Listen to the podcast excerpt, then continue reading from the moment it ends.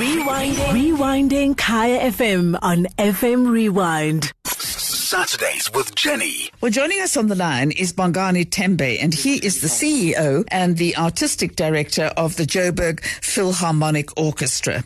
And uh, just in case you didn't know, we've already had uh, the virtual spring symphony season for 2020, but we know the year is coming to an end. So what I want to find out, I want to find out, A, how did it go being virtual and, and what, uh, what is lining up for the future? Because we, we're going to have to have a summer season. So, Bongani, thanks very much indeed for joining us. Thank you, Jenny, uh, to you, and um, good morning to your listeners. Well, they'll be delighted to hear from you.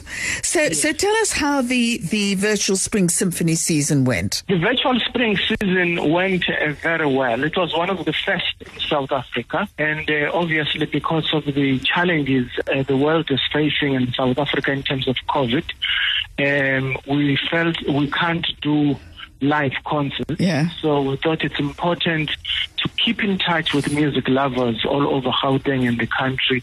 And then uh, we shot this season, and uh, it's received. Uh, it's been received very, very well. So, so, uh, so people sat in their own homes. They were able to see the orchestra playing because that is part of the joy of having a live orchestra. Yes. So the orchestra, we went to the Linder Auditorium.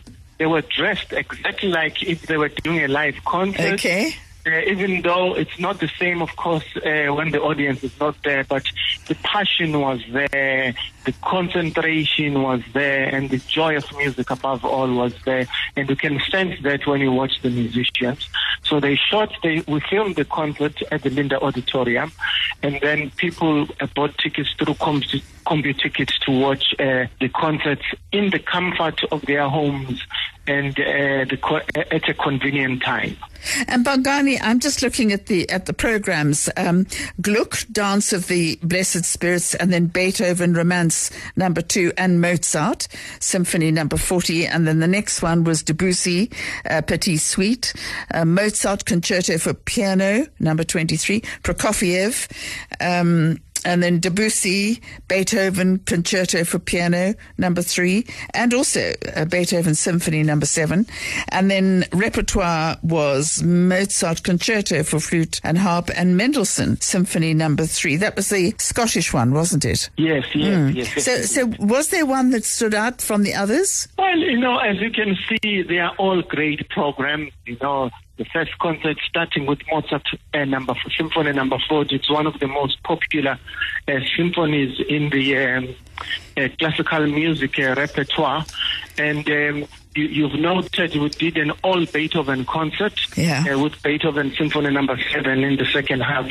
The reason we did that is because we're actually celebrating Beethoven's 250th uh, anniversary yeah. this year of his birth. Mm. So that's why we decided to do an all Beethoven concert that's as wonderful. well. Really, all the concerts were interesting. All they brought different elements and different artists. Okay, so listen, so this was a success. So have you got a summer season coming up? Yes, we have got a summer season, but we're still thinking exactly what we're going to do. We may well do special concerts. Uh, like uh, to celebrate Valentine's Day, but the, uh, uh, the, the, how the, the shape and the type of the concert is also going to be um, affected by what are the rules governing COVID. You know, for instance, if now we're allowed to have uh, more people that come to a concert and more people gather outside, sure. then uh, you know we'll adjust according to that. So it's difficult for now to say exactly is it going to be live or virtual. Okay, so if people listening to this think, well, we'd like to try it. I mean, I can think of nothing nicer actually than sitting outside listening to fabulous music and maybe having a picnic at the same time. Exactly, exactly. That's exactly some of our thoughts. And uh, as you know, right now I, we're allowed to have 500 people outside. Maybe by March the number will increase. We don't know. Yeah. But outside, uh, it's much safer and uh, in an open park uh, you can uh, space people better. Yes. And of course, it will be cordoned off, and people who will come in there will be people who've bought the tickets. But we're exactly thinking along those uh, lines.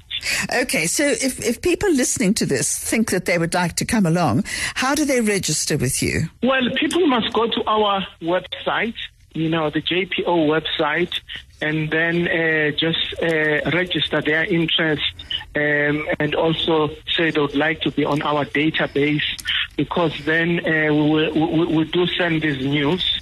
And also, every single week, we send an emailer to people on our database with a, a video clip of the orchestra. And so they can get to enjoy music at least once a week uh, throughout the festive season. Okay, it sounds lovely to me. My fingers are crossed that the summer one is going to be maybe bits and pieces of it live. And if people want to register to get onto the database, www.jpo.co.za.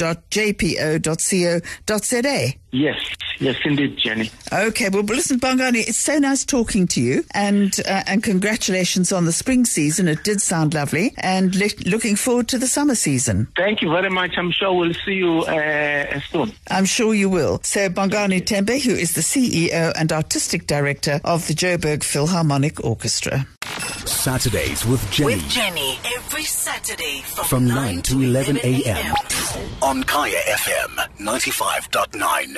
Rewinding. Rewinding Kaya FM on FM Rewind. Visit kayafm.co.za for more.